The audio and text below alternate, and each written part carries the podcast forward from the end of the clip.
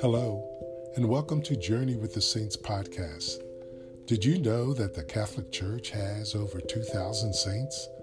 Today, I will give you a brief biography on one of them. In this short podcast, I will provide you with a story on how their Christian life led them to sainthood. It is my hope that through these podcasts, you become more familiar with the various saints in the Catholic Church, and if needed, prayers can be offered for their intercession. Today's saint is Saint Anthony Danon, episode 15.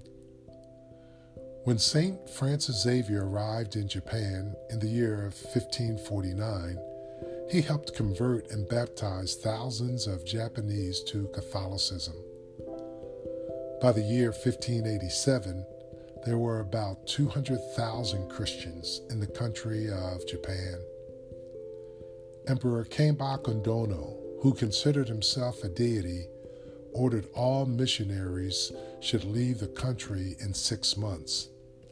Some of the missionaries left, but some stayed in disguise. That order was given in the year of 1588. Anthony Danon was from Nagasaki and one of the Japanese martyrs, an altar server at the age of 13, and a member of the Third Order of St. Francis. Anthony was arrested by Japanese authorities and was crucified for his Christian faith. He was beatitude in 1627 and canonized in 1862. His feast day is February 6. For more information about St. Anthony Danon, visit catholic.org backslash saints or read Butler's Life of the Saints, Volume 1. And if you like this podcast, encourage others to listen.